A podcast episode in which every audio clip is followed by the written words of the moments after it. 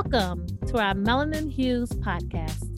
We are women of color who are physicians and psychologists, empowering our communities through candid conversations about their physical and emotional health. I am one of your hosts, Dr. Eunice Blackman. Hi, and I'm Dr. Kanisha Campbell. Hi, Dr. Leela Morrow. Hi, Dr. Chanel Richards. Hey, ladies, welcome back. I am so happy to see you, ladies. What has everybody been up to? Hey, Eunice. It's great to be here. Um, you know, working, traveling, living life, just the normal stuff. Yeah, I know you've been doing quite a bit traveling. I wish I had that life. Instead, yeah. Being mom and working, nothing exciting. Post college kid life, you know, that's how it is. I've already earned my stripes. It is Black History Month and National Eating Disorders Awareness Week. So, we're going to shine a light on eating disorders in the Black and Brown communities today. Did you guys know that eating disorders are the second deadliest mental health disorder?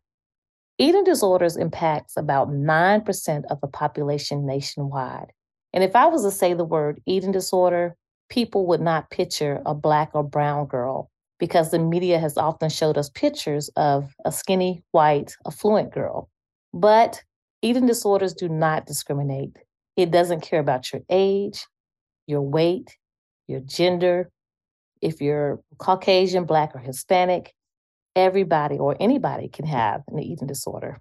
In fact, people of color are about 50% of the time diagnosed and treated for eating disorders. So, ladies, let me hear your thoughts on eating disorders today.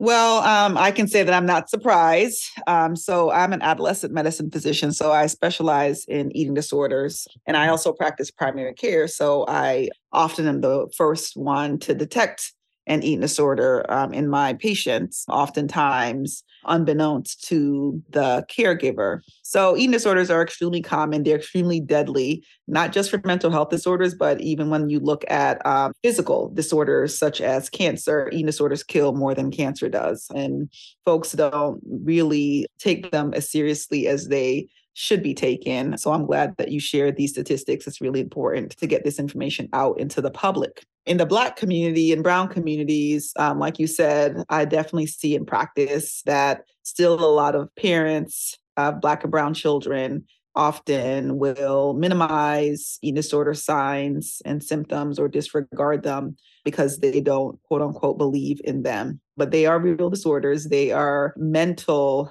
disorders, um, and it's something that is not in the control of the child or the teenager. Um, so that's important for folks to know. It's not something that they're uh, making up or they can just will away. It's a true disorder, just like if they had depression or bipolar disorder. I'm glad you said that eating disorders is a mental disorder because I think when we hear that term, we just think it's something that's physical and not necessarily anything that has to do with our mental health. Since you gave us a pretty good description of what eating disorders are, can you tell us about the different types of um, eating disorders?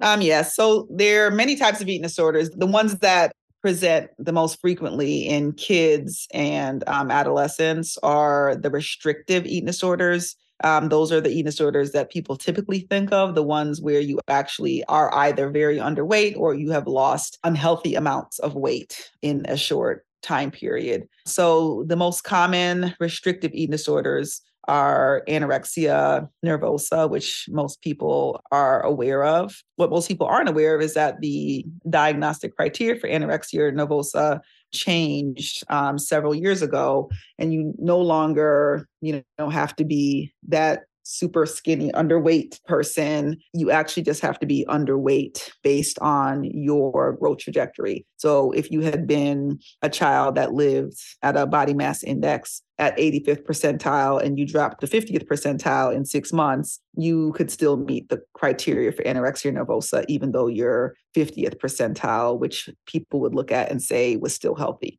And the reason is because that rapid amount of weight loss, regardless of where it ended, can lead to multi organ dysfunction. That's what we worry about in restrictive eating disorders. It's really that multi organ dysfunction um, that can lead to uh, hospitalization and ultimately potentially like multi organ failure. Other eating disorders um, that are common are People also know about bulimia nervosa. So, bulimia is basically both binge eating, um, which means that you just eat an abnormally high amount of food in a specified period of time, more than anyone would really eat in a specified period of time. And that needs to be followed by a purge where you perform some compensatory behavior to get rid of what you just ate. That could be vomiting, uh, that could be fasting, that could be over exercising, that could be laxative use. Anything that you do to get rid of those calories after you've taken them in uh, would be a purge. Um, and people with bulimia don't have to be underweight. You can be um, any weight um, and have that disorder. People with anorexia can also have purging, but the primary sign of anorexia is restrictive eating and not the purging. Whereas for bulimia, it's binge eating and purging. So they're different disorders. You see them in kids typically who have different underlying psychiatric conditions often.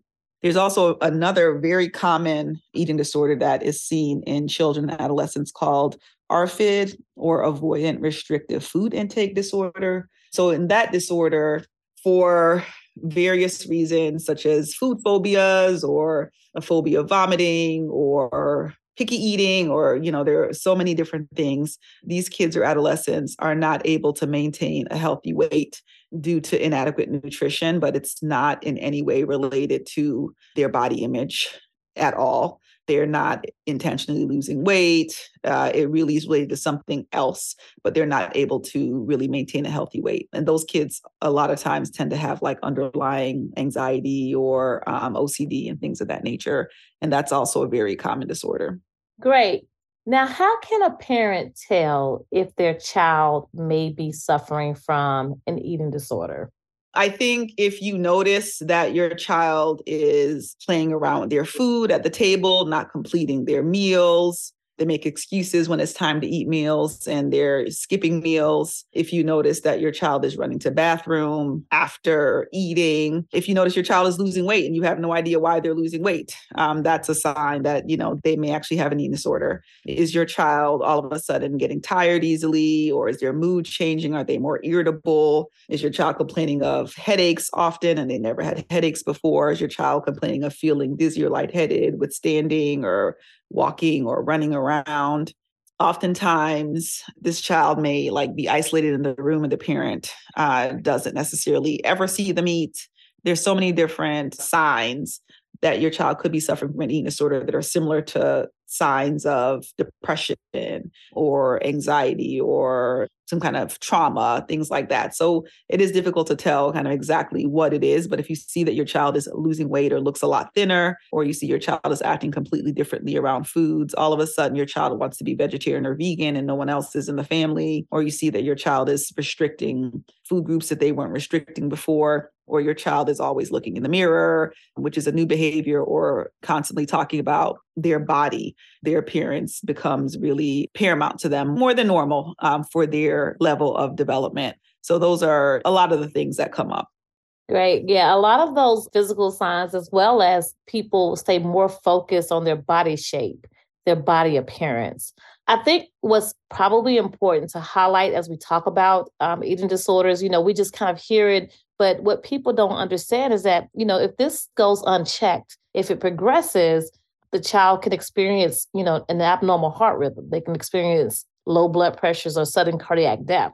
So that's why we really want to kind of get in the habit of talking about eating disorders and knowing what they are and you know what to look for when we're assessing someone who may be our loved one for an eating disorder. When you ladies have a child in your office that you're concerned about that may have an eating disorder, how do you assess this patient? I know for myself, I've started asking more Does your food intake change when you feel sad or anxious or overwhelmed? You know, I kind of pry into, you know, do they have any concerns about their body shape? What do you ladies do? For me, if you're just talking about routine screening at like a primary care visit, um, I just ask the child or adolescent if they're happy with their current weight or body shape or size, if they have ever done anything to intentionally lose weight, do they feel like they're eating less, they're um, hiding food, taking diet pills, excessive exercising? Have they ever made themselves throw up? Things like that. So I asked them um, those questions directly. But honestly, I would say the main thing to look at is their growth chart. Uh, that's usually how I catch my eating disorder patients. Um, when you look at their growth chart, and you see that they have been declining on their growth percentiles that is a red flag. And you, as a um, provider, should ask questions when you see that someone's declining on their growth percentiles. That's usually the way I find them. People don't really ask, but you have to ask to see what's going on. Why are they losing weight? Do they even know they're losing weight? Um, and try to figure out is it an eating disorder? Is it depression? Like, what is it that's causing them to not eat enough um, to maintain adequate weight gain as a child or a teenager. I would say those are the main things. Vital signs are important as well when you're looking at these kids. Are they bradycardic? Do they have low heart rates? Do they have low blood pressures? And then the other red flags are, you know, mood changes with the weight loss. That can be an indication as well you know changes in their behavior. Typically kids with eating disorders are not acting like themselves at all and their parents are very concerned about their level of irritability and usually they're not kids that tend to be irritable. They tend to be you know those quote unquote good kids um, especially the ones with the restrictive eating disorders. There can be so many different signs. Um, a lot of kids are like i said tired a lot and no one knows why. They're feeling dizzy and lightheaded and they're getting all these headaches. When you see any of those types of kind of of physical signs and they're having those physical complaints, it's really just important to ask questions and really pay attention to their vitals and their weight. And then you can kind of put the entire picture together. And I know oftentimes our parents want to know how can they prevent something. So how can parents prevent an eating disorder?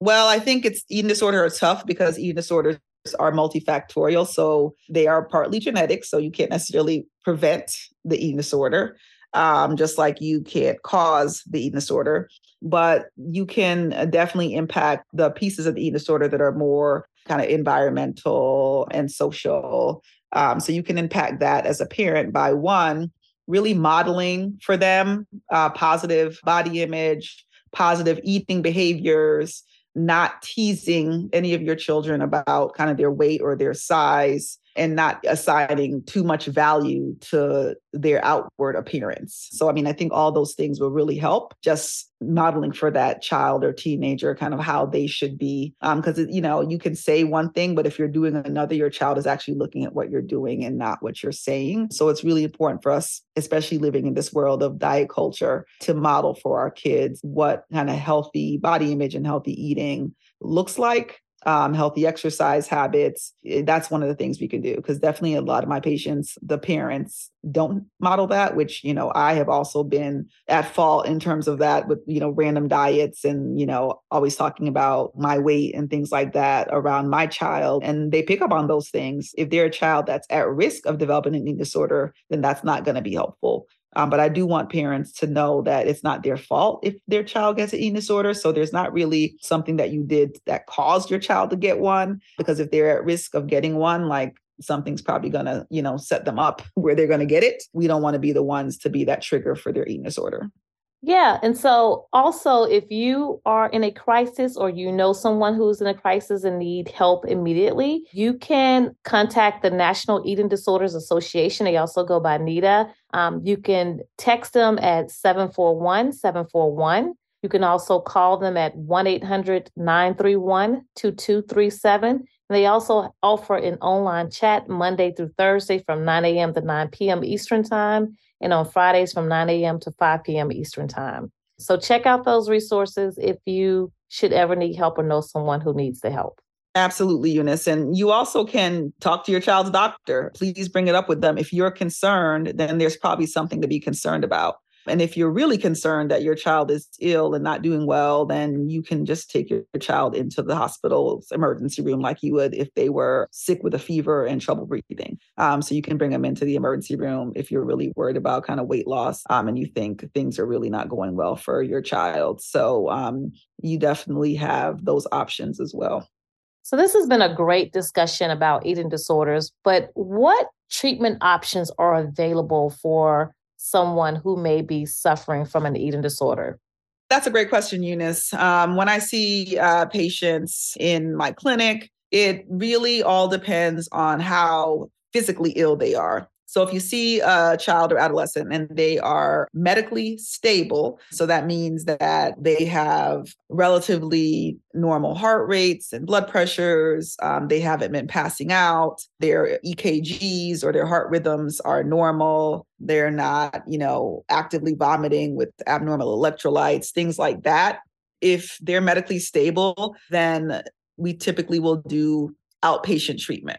Our primary goal is usually to keep the child or adolescent in their home with their families, if that's possible. The most evidence based treatment for restrictive eating disorders in children and adolescents is family based treatment. Um, and that treatment really involves a treatment team, including a medical provider, a behavioral health provider, and a nutritionist. And they work together to help the parents to basically take over feeding and refeed their child back to health. And it's that's usually a pretty long process like a six to 12 month process um, to really get them back on track depending on how much weight they lost. If that's not enough or if that doesn't work there are other types of treatment so there's cognitive behavioral therapy that's really focusing on the actual child or adolescent and not their family um, which is not as effective. And then there's dialectical behavioral therapy, which is also focusing on the child or adolescent and not the family. Um, and that's typically used in kids who are more resistant to treatment or have more complex psychiatric illness. There's also different levels of care. So you can do the weekly treatment or you can do more kind of intensive outpatient treatments which are treatments where kids are, you know, in therapy for all day so, like eight to five, Monday through Friday, or it can be three days a week. So, it's just more intensive treatment where they have group in addition to individual um, treatment. They have supervised meals, potentially with people who are who are trained to coach them through meals. There are those levels of care as well they can also go to residential treatment where they're actually living in a facility that treats patients with eating disorders. And they will you know get those intensive treatments every single day until they get to a point where they're able to step down into a less intensive treatment like intensive outpatient or regular outpatient. Um, now, if a patient is medically unstable, vital signs are abnormal, they can't tolerate eating, they're vomiting, their electrolytes are abnormal, their EKGs um, or heart rhythms are abnormal, then they actually have to be admitted to the hospital. So, the medical hospital for medical stabilization. And that hospitalization, they'll, you'll basically decide what level of care they need, uh, depending on how they respond to nutrition during the hospitalization. Thank you so much, Kenesha. That was such a great overview of what eating disorders are uh, signs and symptoms to look for, how to help our families, and then doing such a comprehensive overview of different treatment modalities. I'm sorry I'm a little late to this conversation, ladies, but I did want to add in a few things around some of the things that come up in my office, in my practice, when working with patients with eating disorders. Um, so, specifically targeting our Black and Brown communities, you know, I think one of the things, as Kenesha mentioned, and Eunice too, you know, it's not uh, something that's well known or there's almost like it doesn't happen in our community. Um, and I do want to address that, you know, just being Indian and, and hearing, you know, those messages around eating, um, really blunt comments sometimes like, oh, you look like you've gained a little bit of weight or, you know, you look so thin, you should, you should eat. And those internal messages I think can really affect the psyche or beliefs about ourselves, about our bodies. So we need to be really cautious about some of those comments that we make to our children and adolescents. It's such a prime time in development for children and adolescents to want validation from their adult caregivers in their life. So when those kinds of comments are made, that can sometimes sort of trigger or set up the stage for the child to believe, oh, I don't look good, or I need to lose weight, or I need to gain weight. A lot of situations with um, young girls with eating disorders, it's a way to emotionally cope with maybe some stressors that are going on clinically, when I really worked with this population, I would see similar traits around perfectionism, an emphasis on the body. So, if you are doing any sports, uh, such as ballet, any kind of dance, other type of athletes, this can run high within that specific sub- subgroup. So just look out, look out to see what your kids are doing, as Kenesha mentioned. And along those lines, you know, some of the behaviors covert exercise, I think, is one of them. I remember working with some patients uh, who would say, you know, after everybody's in bed, I will stay up and exercise in my room. Pay attention to what your children are doing. Even if you fall asleep, sometimes before them, set an alarm, do a check, open their door slightly, see what they might be up to. I think following a good routine around healthy eating and healthy exercise, all of that can be fine and well, but we really need to help guide and monitor our younger people. And then the final point that I wanted to make was around social media. I think we are seeing that new way of adolescents getting validation, you know, from the influencers to using filters to people having their makeup and hair done at all times. This is not the standard ideal of beauty. This is not how people look in their everyday life. So, please, to the parents out there who are listening to this, I highly recommend, as I've said before, to look at your child's social media profile. Who are they following?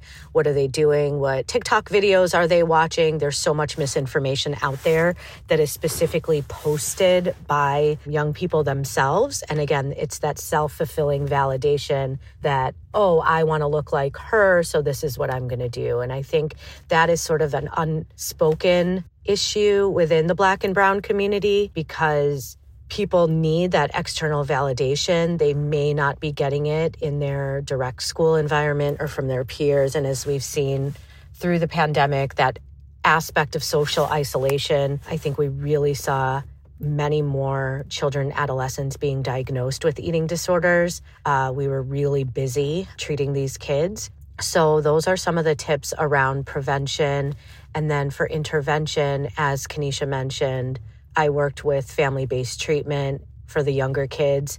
For ARFID, avoidant restrictive food intake disorder, too, it really is a family based approach. It really is plating your kids' food, supervising them, watching them, you know, after they're eating, providing that support, increasing exposure around eating a variety of foods focusing on the fats and proteins because that is going to refuel your brain, that's going to refuel your body. Um, so, those are some of the things around intervention. I really enjoyed listening into this conversation, ladies. Let's keep it going. Have a great day. Thank you for listening to our podcast today.